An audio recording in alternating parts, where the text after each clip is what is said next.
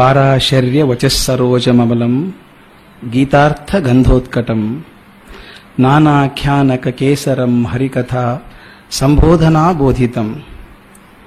ಲೋಕೆ ಸಜ್ಜನ ಷಟ್ಪಥೈರಹರಹತ್ ಪೇಪೀಯಮಾನಂ ಮುದ ಭೂಯಾತ್ ಭಾರತ ಪಂಕಜಂ ಕಲಿಮಲ, ಪ್ರಧ್ವಂಸಿ ನ ಶ್ರೇಯಸಿ ನಿನ್ನೆ ದಿವಸ ಆರನೇ ಅಧ್ಯಾಯವನ್ನು ನೋಡಿ, ಇವತ್ತು ಜ್ಞಾನ ವಿಜ್ಞಾನ ಯೋಗಕ್ಕೆ ಹೋಗ್ತಾ ಇದ್ದೇವೆ. ನಾನು ನಿನ್ನೆ ಹೇಳಿದ ಹಾಗೆ ಆರು ಅಧ್ಯಾಯದವರೆಗೂ ತ್ವಂ ಬಗ್ಗೆ ಜಾಸ್ತಿ ಚರ್ಚೆ ಇದೆ. ಈ ಏಳನೇ ಅಧ್ಯಾಯದಿಂದ ಮುಂದೆ ಹನ್ನೆರಡನೇ ಅಧ್ಯಾಯದವರೆಗೂ ತತ್, ಅಂದ್ರೆ ಆ ಸ್ವರೂಪ, ಭಗವತ್ ಸ್ವರೂಪದ ಬಗ್ಗೆ ಚಿಂತೆ ಇದೆ. ಇಲ್ಲಿವರೆಗೂ ನಾವೇನು ಮಾಡಬೇಕು, ಹೇಗಿರಬೇಕು, ಹೇಗೆ ಮೋಹ ವಿಸರ್ಜಿತನ ಮಾಡಬೇಕು ಎಲ್ಲ ಹೇಳ್ಕೊಂಡು ಬಂದರು. ಇನ್ಮೇಲೆ ಭಗವಂತನ ಸ್ವರೂಪ ಹೇಗೆ ಅಂತ ಚಿಂತೆ ಶುರು ಆಗ್ತದೆ. ಹಿಂದಿನ ಅಧ್ಯಾಯದಲ್ಲಿ ತಾವು ನೋಡಿದ ಹಾಗೆ ಧ್ಯಾನದ ಬಗ್ಗೆ ಅತ್ಯಂತ ದೀರ್ಘವಾದ ವಿವರಣೆ ಬಂದಿದೆ. ಧ್ಯಾನ ಅಂದ್ರೆ ಏನು, ಅದನ್ನು ಮಾಡೋದು ಹೇಗೆ, ಅದರ ಗುರಿ ಏನು? ಕೊನೆಗೆ ಧ್ಯಾನಿಗಳಲ್ಲಿ ಶ್ರೇಷ್ಠರು ಯಾರು ಅನ್ನೋದನ್ನು ತಿಳಿಸಿದರು. ನಾ ಕೊಲೆ ಎರಡು ಶಬ್ದಗಳನ್ನು ಹೇಳಿದ್ದನ್ನ ಪುನರಾಚರಣೆ ಮಾಡಕ್ಕೆ ಇಷ್ಟಪಡ್ತೇನೆ. ಕೊನೆಯದು ಬಹಳ ಚೆನ್ನಾಗಿದೆ. ನಿನ್ನ ಮನಸ್ಸು ನನ್ನಲ್ಲಿರಲಿ, ನಿನ್ನ ಕೈ ನನ್ನ ಆಜ್ಞೆಯೊಳಿರಲಿ ಅಂತ. ಶ್ರೇಷ್ಠ ಜ್ಞಾನಿ ಲಕ್ಷಣ ಅದು. ನಿನ್ನ ಮನಸ್ಸು ನನ್ನೊಳಿರಲಿ. ಧ್ಯಾನ ಮಾಡಬೇಕಾದ್ರೆ ನಿನ್ನ ಮನಸ್ಸನ್ನು ನನ್ನೊಳಗೆ ಕೇಂದ್ರೀಕೃತ ಮಾಡ್ಕೋ. ಒಂದು. ಎರಡನೇದ್ದು, ನಿನ್ನ ಕೈ ನನ್ನ ಆಜ್ಞೆಯೊಡೆಯರಲಿ ನೀನು ಏನು ಕೆಲಸ ಮಾಡಿದರೂ ಭಗವಂತನ ಆಜ್ಞೆ ಅಂತ ತಿಳ್ಕೊಂಡು ಮಾಡಪ್ಪ. ಯಾವ ಕೆಲಸವನ್ನು ಮಾಡಿದರೂ ಭಗವಂತನ ಆಜ್ಞೆ ಅಂತ ತಿಳ್ಕೊಂಡು ಮನಸ್ಸನ್ನ ನನ್ನಲ್ಲಿ ಕೇಂದ್ರೀಕರಿಸಿದರೆ ಒಳ್ಳೆ ಧ್ಯಾನ, ಧ್ಯಾನಸ್ಥರಾಗ್ತೀರಿ ನೀವು, ಯೋಗಿಗಳಾಗ್ತೀರಿ ಅಂತ. ಇದಾದ ಮೇಲೆ ಅರ್ಜುನನ್ ಮತ್ತೊಂದು ಪ್ರಶ್ನೆ. ಪರಿಪ್ರಶ್ನೆಯನ್ನ ಸೇವಯ. ಅದು ಪ್ರಶ್ನೆ ಕೇಳಿದ್ರೆ ತಾನೇ ನಮಗೆ ಉತ್ತರ ಸಿಕ್ಕೋದು. ಆತ ಕೇಳ್ತಾನೆ, ಭಗವಂತನ ದೊಡ್ಡ ದರ್ಶನ ಅದು. ಅಪರಿಮಿತವಾದಂತಹ ಶಕ್ತಿ ಉಳ್ಳಂತಹ ಅನಾಥನ ಅನಂತನಾದಂಥ, ವಿಸ್ತಾರವಾದಂಥ, ನಿರಾಕಾರನಾದಂಥ ಭಗವಂತನ ನಮ್ಮ ಮನಸ್ಸಿಂದ ಹಿಡಿಯೋದು ಹೇಗೆ ಅಂತ. ನಮ್ಮದು ಪರಿಮಿತವಾದ ಮನಸ್ಸು. ನಮ್ಮ ಪರಿಮಿತವಾದ ಮನಸ್ಸಿಂದ ಅಪರಿಮಿತವಾದ ಪರಮಾತ್ಮನನ್ನು ಗ್ರಹಿಸೋದು ಹೇಗೆ, ಹಿಡ್ಕೊಳ್ಳೋದು ಹೇಗೆ ಅದನ್ನು ಅಂತ ಕೇಳ್ತಾನೆ. ಇಲ್ಲಿ ಒಂದು ನನಗೆ ತುಂಬಾ ಖುಷಿಯಾಗುವಂತ ಮಾತು. ಭಗವಂತ ಅಶ್ಯೂರೆನ್ಸ್ ಕೊಡ್ತಾನೆ, ಎಂಥ ಅಶ್ಯೂರೆನ್ಸ್ ಕೊಡ್ತಾನೆ ಅಂದ್ರೆ ಬಹುಶಃ ನನಗೆ ಯಾವ ಅಧ್ಯಾಯದಲ್ಲೂ ಕಾಣಿಸ್ತಿಲ್ಲ. ಆ ಥರ ಭಗವಂತ ಅಶ್ಯೂರೆನ್ಸ್ ಕೊಡೋದು. ಅಂತ ಹೇಳ್ತಾನೆ, ನಿನಗೆ ಏನೇನು ಸಂಶಯ ಇದೆಯಲ್ಲಪ್ಪ ಮನಸ್ಸಲ್ಲಿ? ಅದನ್ನೆಲ್ಲ ಕ್ಲಿಯರ್ ಮಾಡಿಬಿಡ್ತೇನೆ ಇವತ್ತು. ನಿನಗೆ ಏನೇನು ಸಂಶಯ ಇದೆ, ಎಲ್ಲವನ್ನೂ ಸ್ಪಷ್ಟ ಮಾಡ್ತೀನಿ ಇವತ್ತು ಅಂತ. ಆ ಉತ್ತರ ಹೇಗಿದೆ ನೋಡಿ. ಮಯ್ಯಾಸಕ್ತ ಮನಃ ಪಾರ್ಥ, ಯೋಗಂ ಯುಂ ಜನ್ಮದಾಶ್ರಯ, ಅಸಂಶಯಂ ಸಮಗ್ರಂ ಮಾಂ ಯಥಾ ಜ್ಞಾಸಿಸಿ ತ್ರಕ್ಷಣು ಈ ಮಾತನ್ನು ಸ್ವಲ್ಪ ಗಮನಿಸೋಣ, ಎರಡನೇ ಸಾಲನ್ನು ಮುಖ್ಯವಾಗಿ. ಮಯ್ಯಾಸಕ್ತ ಮನ ನನ್ನಲ್ಲೇ ಆಸಕ್ತಿ ಉಳ್ಳವನಾಗಿ ನಾನೇ ಗತಿ ಅಂತ ನಂಬಿ ನೀನಿರೋದಾದ್ರೆ ನನ್ನನ್ನು ಭಜನೆ ಮಾಡೋದಾದ್ರೆ ಕಂಡೀಷನ್ ನನ್ನನ್ನೇ ನಂಬಿಕೊಂಡು, ಆಸಕ್ತಿ ಇಟ್ಟುಕೊಂಡು ಭಜಿಸೋದಾದ್ರೆ ನಿನಗೇನು ಮಾಡ್ತೀನಿ ನಾನು ಅಂದ್ರೆ ಸರಿಯಾದ ರೀತಿಯಲ್ಲಿ ಯಾವ ಸಂಶಯ ಇರದ ಹಾಗೆ ನನ್ನನ್ನು ನೀನು ತಿಳ್ಕೊಳ್ತೀಯ. ನನ್ನನ್ನು ತಿಳಿಸ್ಬೇಕಾದ್ರೆ ಕಂಡೀಷನ್ ನಮ್ಮಲ್ಲಿ ಆಸಕ್ತಿ ಇರಬೇಕು ಪೂರ್ತಿ ನಂಬಿಕೆ ಇರಬೇಕು, ಭಜನೆ ಮಾಡುವಂಥವನ್ನಾಗಬೇಕು ಅದಾದರೆ ನನ್ನ ಸಮಗ್ರವನ್ನ, ಈ ಮಾತು, ಅಸಂಶಯಂ ಸಮಗ್ರಮ್ಮ. ನನ್ನ ಸಮಗ್ರ ರೂಪವನ್ನು ನೀನು ತಿಳ್ಕೊಳ್ತೀಯ. ಅಂಥೇಳಿ ಆ ಸಾಲಿನ ಇನ್ನೊಂದು ಪದ ಇದೆಯಲ್ಲ ಅರ್ಧ ಪದ ಚೆನ್ನಾಗಿರೋದು. ಯಥಾ ಜ್ಞಾಸಸಿ ತಶ್ರುಣು ನಾನು ಹೇಗೆ ಹೇಳ್ತೀನಿ ಕೇಳೋದನ್ನ ನಿನ್ನ ಸಂಶಯವನ್ನು ನಿವಾರಣೆ ಮಾಡೋದಕ್ಕೆ ನಾನು ಹೇಳ್ತೀನಲ್ಲ, ಅದನ್ನು ಕೇಳು ಅಂತ. ಏನು ಭಾಗ್ಯವಂತ ಅರ್ಜುನ ಅನ್ಸ್ಬಿಡುತ್ತೆ. ಕೃಷ್ಣನ ಬಗ್ಗೆ ಮಾತು ಕೇಳೋದೇ ಖುಷಿಯಾಗುವಂಥದ್ದು. ಯಾರೋ ಹೇಳಿದ್ರೆ ಖುಷಿ ಆಗ್ತದೆ. ಆ ಕೃಷ್ಣನ ಅವತಾರನೇ ಹೇಗೆ? ನನಗೊಂದ್ಸಲ ರಜನೀಶ್ ಓಶೋ ಅಂತ. ಅವ್ರ ಪುಸ್ತಕ ಓದ್ತಿರ್ಬೇಕಾದ್ರೆ ಕೆಲವೊಂದ್ಸಲ ಹುಡುಗನಾಗಿದ್ದಾಗ ಅನಿಸ್ತಿತ್ತು ಬಹುಶಃ ಯಾರನ್ನೂ ಮೆಚ್ಕೊಳ್ಳಿಲ್ಲ ಅನ್ಸುತ್ತೆ ಮನುಷ್ಯ ಈತ ಅಂತ. ಎಲ್ಲರನ್ನೂ ಯಾವುದೋ ಒಂದು ದೃಷ್ಟಿಯಿಂದ ನೋಡಿ ಇವು ಸರಿ ಇಲ್ಲ ಅಂತ ಹೇಳಿದ್ದುಂಟು. ಅಂಥದ್ದು ಒಂದ್ಸಲ ನಾನು ಲೈಬ್ರರಿಗೆ ಹೋದಾಗ ಒಂದು ಪುಸ್ತಕ ಕೊಂಡ್ಕೊಂಡೆ, ಕೃಷ್ಣ ಅಂತ ಪುಸ್ತಕವನ್ನ ಓಶೋ ಬರೆದಿದ್ದಾರೆ. ಸುಮಾರು ಒಂಬೈನೂರು ಪುಟಗಳ ಪುಸ್ತಕ ಅದು. ನಾನು ಚೆನ್ನಾಗಿ ಬೈದಿರ್ಬೇಕಾದ್ರೆ ಏನು ಹುಡುಕಿ ಹುಡುಕಿ ಬೈದಿರಬೇಕು ಅಂತ. ನಂಬಲಿಕ್ಕಿಲ್ಲ ನೀವು, ಆತ ಹೇಳ್ತಾನೆ ಒನ್ ಪರ್ಸನ್ ಆ ಕಾಂಟ್ ಕ್ರಿಟಿಸೈಸ್ ಈಸ್ ಕೃಷ್ಣ ಮಾಡಕ್ಕೆ ಆಗಲ್ಲ, ಒಂಬೈನೂರು ಪುಟ ಮೆಚ್ಕೊಂಡ್ ಬರೆದಿದ್ದಾನೆ one of the magnificent books ಅವನು ಬರೆದಾಗ ಅನಿಸ್ತು ಈ ಕೃಷ್ಣನ ಬಗ್ಗೆ ಮತ್ತೊಬ್ಬರು ಹೇಳಿದ್ರೆ ಸಂತೋಷ ಆಗುವಂತ ವಿಷಯ ಇರಬೇಕಾದ್ರೆ, ಇವನ್ ನೋಡಿ ಕೃಷ್ಣನೇ ಹೇಳ್ತಿದ್ದಾನೆ ಯಥಾ ಜ್ಞಾಸಿಸಿ ತಶ್ರುಣು, ನಾನು ಹೇಳ್ತೀನಿ, ಕೂತ್ಕೊಂಡು ಕೇಳು ಅಂತ. ಕೃಷ್ಣನ್ ಹೇಳೋದಾದ್ರೆ ಎಷ್ಟು ಭಾಗ್ಯವಂತ ಇರಬೇಕು ಅವನು ಅಂತ. ಇದಕ್ಕೆ ಶ್ರೀಮದ್ ಭಾಗವತದಲ್ಲಿ ಪ್ರಥಮ ಸ್ಕಂದದಲ್ಲಿ ಎರಡನೇ ಅಧ್ಯಾಯದಲ್ಲಿ ಒಂದು ಸುಂದರವಾದಂತಹ ಶ್ಲೋಕ ಸಮೂಹ ಬರ್ತದೆ. ಎಲ್ಲ ಶ್ಲೋಕಗಳನ್ನು ಹೇಳೋಕೆ ಹೋಗೋದಿಲ್ಲ, ಒಂದು ಶ್ಲೋಕವನ್ನು ಮಾತ್ರ ಹೇಳ್ತೇನೆ. ಇಷ್ಟು ಸಂತೋಷ ಕೊಡುವಂತಹ ಶ್ಲೋಕ ಇದೆ ಅದು. ಶೃಣ್ವತಾಂ ಸ್ವಕತಃ ಕೃಷ್ಣ ಪುಣ್ಯ ಶ್ರವಣ ಕೀರ್ತನ. ಹೃದಯನ್ಯಸ್ಥೋ ಹಿಬ್- ಹೆಬದ್ರಾಣಿ ವಿಧುನೋತಿ ಸುರತಸತಾಂ. ಸುರತಸತಾಂ ಅಂತ. ಅವ್ರು ಹೇಳ್ತಾರೆ, ಕೃಷ್ಣನ ವಿಷಯವನ್ನ ವೇದ ಸಾಹಿತ್ಯದಿಂದಾಗಲಿ ಅಥವಾ ಭಗವದ್ಗೀತೆ ರೂಪದಿಂದಾಗಲಿ ನೇರವಾಗಿ ಅವನಿಂದಲೇ ಕೇಳೋದೇ ಒಂದು ಪುಣ್ಯ ಕಾರ್ಯ ಮಾಡಿದ ಹಾಗೆ. ಅದು ಅಲ್ಲದೆ ಕೃಷ್ಣ ತನ್ನ ವಿಷಯವನ್ನ ಬೇಕು, ಹೇಳಬೇಕಾದ್ರೆ ಎಲ್ಲರ ಹೃದಯಗಳಿರುವಂತಹ ಕೃಷ್ಣ ಸ್ನೇಹಿತರ ಹಾಗೆ ನಡ್ಕೊಳ್ತಾನೆ ಅಂತ. ಕೃಷ್ಣ ಅದೇ ರೂಪದಲ್ಲಿ ಹೇಳ್ತಿದ್ದಾನೆ ಇವನಿಗೆ. ಮೊದಲನೇ ಶ್ಲೋಕದಲ್ಲಿ ಹೇಳಿದ ಈಗ. ಏನ್ ಹೇಳಿದ ಅವನು? ತನ್ನನ್ನು ಸಮಗ್ರವಾಗಿ ತಿಳ್ಕೊಳ್ಳೋದು ಹೇಗೆ ಅಂತ ನೀನು ತಿಳಿಸ್ಕೊಡ್ತೀನಿ ಅಂತ ಹೇಳ್ದ. ಇವನ ಪ್ರಶ್ನೆ ಅಪರಿಮಿತವಾದಂತಹ ಭಗವಂತನ ನಾನು ತಿಳ್ಕೊಳ್ಳೋದು ಹೇಗೆ ಅಂತ. ಆ ಮುಂದಿನ ಶ್ಲೋಕದಲ್ಲಿ ಚೆನ್ನಾಗಿ ಹೇಳ್ತಾನೆ. ಜ್ಞಾನಂ ತೇಹಂ ಸವಿಜ್ಞಾನಂ ಇದಂ ವಕ್ಷಾಮ್ಯ ಶೇಷತಃ. ಯಜ್ಞಾತ್ವ ನೇಹ ಭೂಯೋನ್ಯ ಜ್ಞಾತವ್ಯಂ ಅವಶಿಷ್ಯತೆ. ಯಾವುದನ್ನು ತಿಳ್ಕೊಂಡ ಮೇಲೆ ಪುನಃ ಏನು ಉಳಿಯೋದಿಲ್ವೋ ನೋಡಿ, ಯಾವುದೋ ವಿಷಯವನ್ನ ಪೂರ್ತಿ ತಿಳ್ಕೊಂಡ್ಮೇಲೆ ನೀನು ತಿಳಿಯುವಂಥದ್ದು ಯಾವುದೂ ಉಳಿದಿಲ್ಲ. ಅಂಥ ಜ್ಞಾನವನ್ನ ನಿನಗೆ ವಿಜ್ಞಾನ ಸಹಿತವಾಗಿ ನಿನಗೆ ಹೇಳ್ತೇನೆ ಅಂತ. ಬರೀ ಜ್ಞಾನವನ್ನು ಹೇಳೋದಿಲ್ಲ, ಜ್ಞಾನವನ್ನು ವಿಜ್ಞಾನ ಸಹಿತವಾಗಿ ಹೇಳ್ತೇನೆ ಅಂತ. ಹಿಂದಿನ ದಿವಸ ನೋಡಿದ್ವಿ ನಾವು, ಜ್ಞಾನ ಮತ್ತು ವಿಜ್ಞಾನಗಳ ವ್ಯಾಖ್ಯೆಗಳನ್ನ ಜ್ಞಾನ ಅಂದ್ರೆ ಪುಸ್ತಕದಿಂದ ಆಗಬಹುದು ಜೀವನಾನುಭವದಿಂದಾಗಲಿ ಎಲ್ಲಿದ್ದ ಪಡ್ಕೊಂಡಂಥ ತಿಳಿವಿದೆಯಲ್ಲ, ತಿಳುವ, ತಿಳುವಳಿಕೆ ಇದೆಯಲ್ಲ, ಅದು ಜ್ಞಾನ ಆಯ್ತು. ಇದು ಥೇರಿ, ನೀನು ಹೇಳಿದ್ನಲ್ಲ, ಥೇರಿ ಅದು. ಇನ್ನು ಪ್ರಾಕ್ಟಿಕಲ್ಸ್ ಆ ಜೀವನಕ್ಕೆ ಅಳವಡಿಸೋದು ಹೇಗೆ? ಅನುಭವ ಮಾಡ್ಕೋಬೇಕಲ್ಲ? ಅದು ವಿಜ್ಞಾನ. ಜ್ಞಾನವನ್ನು ಪಡ್ಕೊಳ್ಬಹುದು ಬೇರೆ ಕಡೆಯಿಂದ. ವಿಜ್ಞಾನವನ್ನು ಅನುಭವಿಸಬೇಕಾಗ್ತದೆ. ಈ ಎರಡನ್ನೂ ಸೇರಿಸಿ ಹೇಳ್ತೀನಿ ನಿನಗೆ ಅಂತ ಹೇಳ್ತಾನೆ.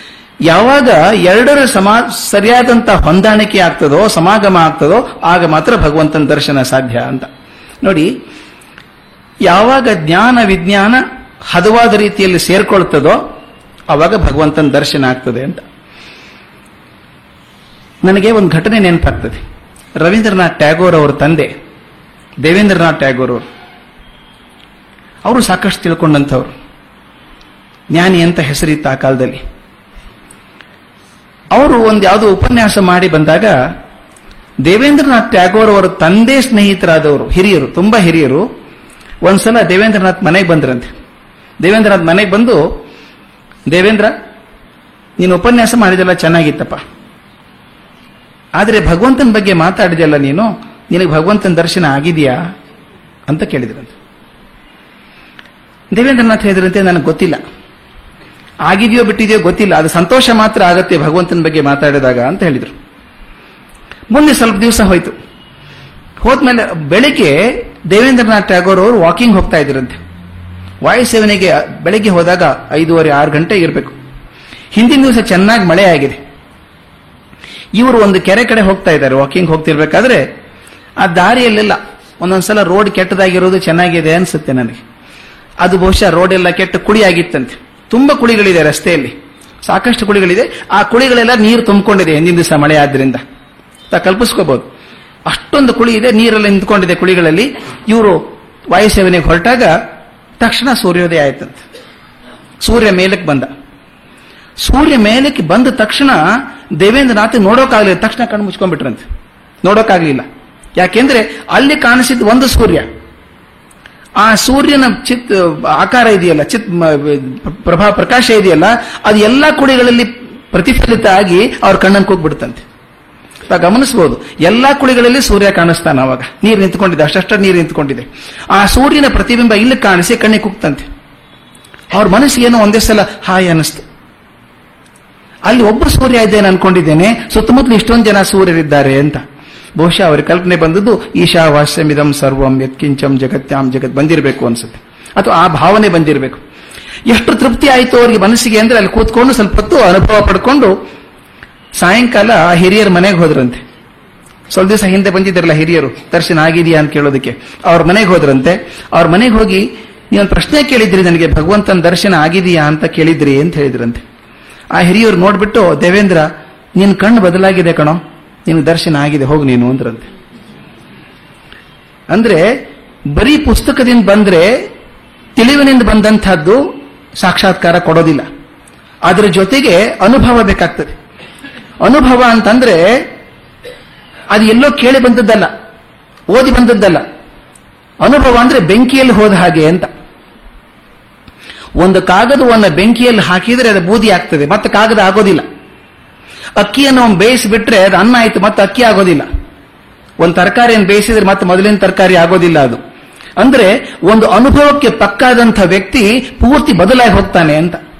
ಅವನ ಜೀವನದಲ್ಲಿ ಬದಲಾವಣೆ ತುಂಬಾ ಬರ್ತದೆ. ಯಾರು ಹೇಳಿದ್ರಂತೆ? ನಾನು ಬೆಂಕಿ ಕೈಯಲ್ಲಿ ಹಿಡ್ಕೊಂಡಿದ್ದೇನೆ, ಅದ್ರ ಕೈ ಸುಡ್ತಾ ಇಲ್ಲ ಅಂತ ಹೇಳಿದ್ರಂತೆ. ಅವನು ಹೇಳ್ತಾನೆ, ನೀ ಬೆಂಕಿ ಹಿಡ್ಕೊಂಡಿಲ್ಲಪ್ಪ, ಬೆಂಕಿ ಚಿತ್ರ ಕೈಯಲ್ಲಿ ಹಿಡ್ಕೊಂಡಿದ್ಯಾ ಅಷ್ಟೇನೆ ಅಂತ. ಬೆಂಕಿ ಹಿಡ್ಕೊಂಡ್ರೆ ಕೈ ಸುಡಬೇಕು ನಿನ್ನ ಅನುಭವ ಅಂದ್ರೆ ಹಾಗೆ ಅದು.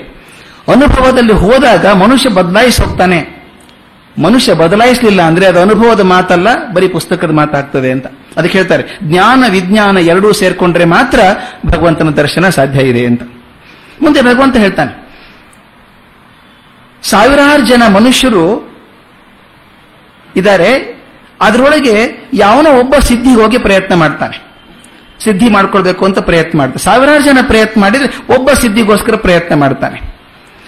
ಅಂಥ ಸಿದ್ಧರಲ್ಲಿ ಕೂಡ ಯಾವನೋ ಒಬ್ಬ ಮಾತ್ರ ಯಥಾಸ್ಥವಾಗಿ ತಿಳಿತಾನೆ ಅಂತ. ಇದು ಚೆನ್ನಾಗಿರೋ ಮಾತು. ಲಕ್ಷಾಂತರ ಜನ ಭಗವಂತನ ತಿಳ್ಕೋಬೇಕು ಅಂತ ಪ್ರಯತ್ನ ಮಾಡಿದ್ರೆ ಒಬ್ಬ ಸಿದ್ಧಿ ಮಾಡ್ತಾನಂತೆ. ಅಂಥ ಸಿದ್ಧಿ ಆಡೋರೊಳಗೆ ಯಾವನೋ ಒಬ್ಬ ಮಾತ್ರ ಯಥಾರ್ಥ ರೂಪವನ್ನು ಗಮನಿಸ್ತಾನೆ. ಉಳಿದರಿಗೆ ಗೊತ್ತಾಗೋದಿಲ್ಲ ಅಂತ. ಓಡೋರು ಲಕ್ಷ ಲಕ್ಷ ಜನ. ಪ್ರತಿಯೊಂದು ಶಾಲೆಯಲ್ಲೂ ಹಂಡ್ರೆಡ್ ಮೀಟರ್ ರೇಸ್ ಇದೆ, ಎಲ್ಲರೂ ಓಡೋರೆ.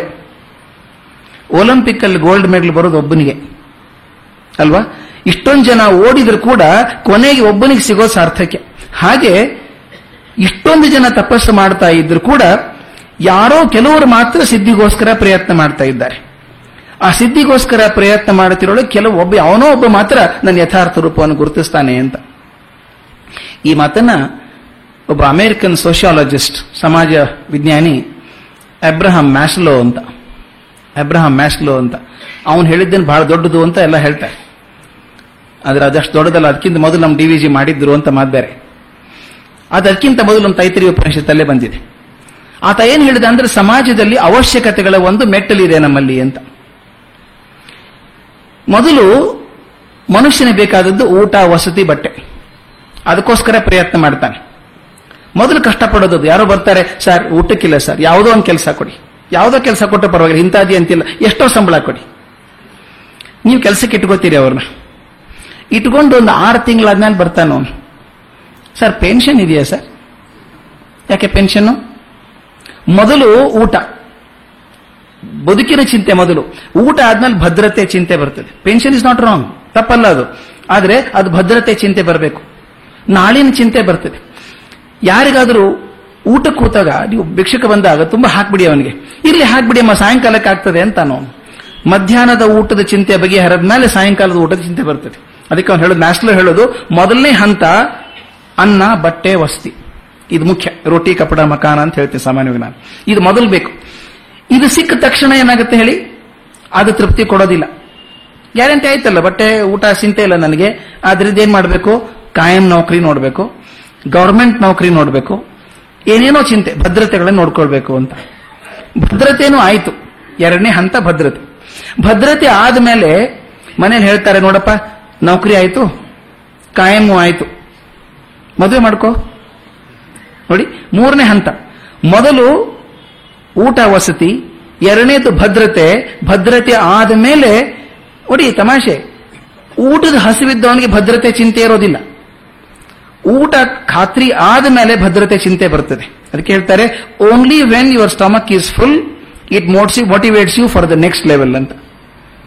ಆ ಭದ್ರತೆ ಭದ್ರತೆ ಗ್ಯಾರಂಟಿ ಆಯ್ತು. ಸರ್ಕಾರಿ ನೌಕರಿ, ಯಾರಾದ್ರೂ ತೆಗಿಯೋಕೆ ಸಾಧ್ಯ ಇಲ್ಲ ನಾನು ಐವತ್ತೆಂಟರವರೆಗೂ ಯಾರು ಮನೆಗೆ ಹೋಗನ್ನಲ್ಲ. ಮಾಡ್ಲಿಕ್ಕೆ ಮಾಡದೇ ಇರಲಿ, ಕೆಲಸ.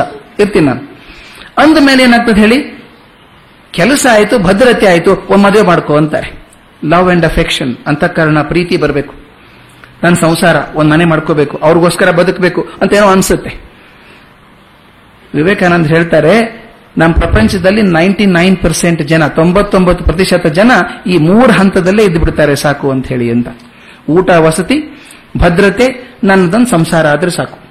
ಒಂದೆಲ್ಲೋ ಥರ್ಟಿ ಫಾರ್ಟಿ ಸೈಟ್ ಮಾಡೋಣ, ಮನೆ ಕಟ್ಟೋಣ, ಆಯ್ತಲ್ಲ, ಸಾಕು, ಇನ್ನೇನ್ ಬೇಡ ಅಂತ ಇರ್ತಾರೆ. ಅವ್ರು ಹೇಳುದು. ಇದು ಆದ್ಮೇಲೆ ಕೆಲವರು ಇರ್ತಾರೆ ನೋಡಿ ಸುಮ್ಮನೆ ಇರಲ್ಲ ಅದು.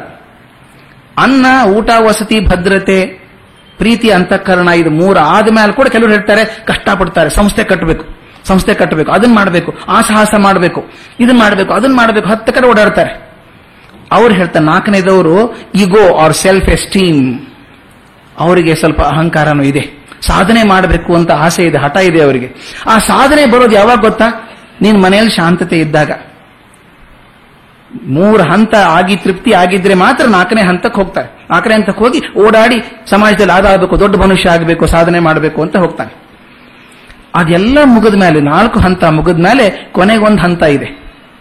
ಆ ಕೊನೆ ಹಂತ ಬಂದಾಗ ಕೆಲವು ರಿಟೈರ್ ಆಗೋರನ್ನ ಕೇಳಿ, ಏನ್ ಮಾಡ್ತೀವಿ ರಿಟೈರ್ಮೆಂಟ್ ಆದ್ಮೇಲೆ ಅಂತ? ಸಾಕಪ್ಪ, ಈ ದಿವಸ ಅವ್ರ ಇವ್ರ ಮಾತು ಕೇಳಿ ಅವ್ರು ಹೇಳ್ದಂಗೆ ಕೆಲಸ ಮಾಡಿದ್ದಾಯ್ತು. ಈ ನಾನೇನ್ ಮಾಡಬೇಕೋ ಅದನ್ನ ಮಾಡ್ಕೋತೀನಿ. ನನಗೇನ್ ಬೇಕೋ ಅದು ಮಾಡ್ಕೋತೇನೆ. ಇಷ್ಟು ದಿವಸ ನನಗೇನು ಬೇಕು ಅಂತ ಕಲ್ಪನೆ ಬಂದಿರಲಿಲ್ಲ. ಈಗ ಬರೋಕ್ ಶುರು ಆಯಿತು. ಅದಕ್ಕೆ ಸೆಲ್ಫ್ ಆಕ್ಚುಲೈಸೇಷನ್ ಅಂತ ಹೇಳ್ತಾರೆ. ನಮ್ಮ ಸ್ವ- ಸ್ವಂತ ಸಾಕ್ಷಾತ್ಕಾರ ಆಗ್ಬೇಕು ನಮ್ಗೆ ಏನ್ ಬೇಕು ಅನ್ನೋದನ್ನ. ಈಗ ಐದನೇ ಹಂತ ಇದೆ. ಈ ಐದು ಹಂತಗಳಲ್ಲಿ ಮನುಷ್ಯನ ಅವಶ್ಯಕತೆಗಳು ಹೆಚ್ಚಾಗ್ತಾ ಹೋಗ್ತದೆ ಅಂತ. ನೋಡಿ, ವಿವೇಕಾನಂದರ ಪ್ರಕಾರ ಹೇಳ್ತಾರೆ, ಮೊದಲೇ ಮೂರು ಹಂತದಲ್ಲಿ ತೊಂಬತ್ತೊಂಬತ್ತು ಪ್ರತಿಶತ ಜನ ಬಿಡ್ತಾರೆ. ಕೆಲವರು ಏನೋ ಸಾಧನೆ ಮಾಡಬೇಕು ಅಂತ ಹೋಗ್ತಾರೆ. ಜಗತ್ತೇ ನನ್ನ ಭಾರತ ದೇಶನೇ ನೋಡಿ, ಎಷ್ಟೊಂದು ಜನ ಸಾಧಕರಿದ್ದಾರೆ ಅಂತ. ಇನ್ನೊಬ್ಬ ಐಸಾಕ್ ಎಸಿಮೋವ್ ಅಂತ ಬಹುದೊಡ್ಡ ವಿಜ್ಞಾನಿನೂ ಹೌದು, ವಿಜ್ಞಾನ ಲೇಖಕನೂ ಅವನು. ಬಹಳ ದೊಡ್ಡ ವಿಜ್ಞಾನ ಲೇಖಕ. ಆತ ಒಂದು ಪುಸ್ತಕ ಬರೆದ. ನನಗಂತೂ ಅದೊಂಥರ ಅನದರ್ ಭಗವದ್ಗೀತಾ. ಆತ ಹನ್ನೆರಡು, ಹದಿಮೂರು ವರ್ಷ ಒಂಥರ ತಪಸ್ತಾರ ಮಾಡಿ ಪ್ರಪಂಚದಲ್ಲಿ ಎಷ್ಟೊಂದು ಜನ ವಿಜ್ಞಾನಿಗಳು ಆಗ ಹೋದ್ರು ಅವ್ರದೆಲ್ಲ ಜೀವನ ಚರಿತ್ರೆ ದಾಖಲೆ ಮಾಡೋಣ ಅಂತ ಹೇಳಿ ಪುಸ್ತಕ ಬರೆದ biographical encyclopedia of science and technology ಅಂತ. ಅದ್ಭುತವಾದ ಪುಸ್ತಕ ಆ ಪುಸ್ತಕ ಬರೆದ ಮುನ್ನುಡಿಯಲ್ಲಿ ಬರೆದಿದ್ದಾನೆ, ನಾನು ತುಂಬಾ ಪ್ರಿಯವಾಗಿರೋ ಮುನ್ನುಡಿ ಅದು. ಅವ್ನು ಹೇಳ್ತಾನೆ when the book was complete I was both happy and sorry ಆ ಪುಸ್ತಕ ಮುಗಿದಾಗ ನನಗೆ ಸಂತೋಷನಾಯಿತು ದುಃಖನಾಯಿತು ಸಂತೋಷ ಯಾಕೆ? ಆ ಪುಸ್ತಕದಲ್ಲಿ ಸಾವಿರದ ಇನ್ನೂರ ಇಪ್ಪತ್ತು ಜನರ ಜೀವನ ಚರಿತ್ರೆಗಳನ್ನು ದಾಖಲೆ ಮಾಡಿದ್ದಾನೆ. ಅಷ್ಟೊಂದು ಜನರ ಜೀವನ ಒಂದ್ ಕಡೆ ದಾಖಲೆ ಮಾಡಿಡೋಕೆ ಆಯ್ತಲ್ಲ ಅಂತ ಸಂತೋಷ ಆಯಿತು ನನಗೆ. ದುಃಖ ಯಾಕಾಯ್ತು ಅಂದ್ರೆ ಅಷ್ಟೇ ಜನ ಇದ್ದಾರಲ್ಲ ಅಂತ. ಅವನು ಹೇಳ್ತಾನೆ, ನನ್ನ ಲೆಕ್ಕ ತಪ್ಪಿರಬೇಕು. ನನ್ನ ರಿಸರ್ಚ್ ಕಂಪ್ಲೀಟ್ ಅಲ್ಲ ಅಂತ ಇಟ್ಕೊಳ್ಳಿ. ಇದರ ಹತ್ತು ಪಟ್ಟು ಜನ ಇದ್ದಾರೆ ಅಂತ ಇಟ್ಕೊಳ್ಳಿ. ನಾನು ಸಾವಿರ ದಾಖಲೆ ಮಾಡಿದ್ದು ಸಾವಿರದ ಇನ್ನೂರ ಇಪ್ಪತ್ತು ಜನ. ಇದ್ರ ಹತ್ತು ಪಟ್ಟು ಅಂತ ಹೇಳಿ ಹನ್ನೆರಡು ಸಾವಿರ ಜನ ಇದ್ದಾರೆ ಅಂತ ಇಟ್ಕೊಳ್ಳಿ ನೀವು, ಸಾಧನೆ ಮಾಡಿದವರು. ಆದ್ರೂ ಕೂಡ ಏನಾಯ್ತು ಗೊತ್ತಾ? ಅವನು ಹೇಳ್ತಾನೆ it proves the ratio that only one in sixty million Only 1 in 60 million has left his footprints on the sand of time and others have gone like worms ಅಂತ ಬರಿತಾನು ಅಂದ್ರೆ ಅಷ್ಟು ಒಬ್ಬ ಅರವತ್ತು ಮಿಲಿಯನ್ ಜನಕ್ಕೆ ಒಬ್ಬ ಮನುಷ್ಯ ಮಾತ್ರ ಒಂದು ಸಾಧನೆ ಮಾಡಿ ಹೋಗಿದ್ದಾನೆ, ಉಳಿದವರು ಏನು ಮಾಡಲಿಲ್ಲ ಅಂತ ಎಸಿಮೋ ದುಃಖ ಪಡ್ತಾನೆ. ಅದು ಕಮ್ಮಿ ಅಂತ ಇಟ್ಕೊಳ್ಳಿ, ಜಾಸ್ತಿ ಇದ್ದಾರೆ ಅಂತ ಇಟ್ಕೊಳ್ಳಿ, ಸಾಧಕರಿದ್ದಾರೆ ಅಂತ ಇಟ್ಕೊಳ್ಳಿ, ಆದರೂ ಕೂಡ ಸಾಧಕರ ಸಂಖ್ಯೆ ತುಂಬಾ ಕಮ್ಮಿ ಆಗ್ತಾ ಹೋಯ್ತು. ಅದಾದ್ಮೇಲೆ ತತ್ವಜ್ಞಾನಿಗಳು ಎಷ್ಟು ಜನ ಆದ್ರು? ತಮ್ಮ ಸ್ವಲ್ಪ ಸಾಕ್ಷಾತ್ಕಾರ ಮಾಡ್ಕೊಂಡವ್ರು ಎಷ್ಟು ಜನ ಆದರೂ ತುಂಬಾ ಕಮ್ಮಿ ಆಯ್ತು. ಅದನ್ನೇ ಭಗವಂತ ಹೇಳೋದಿಲ್ಲ.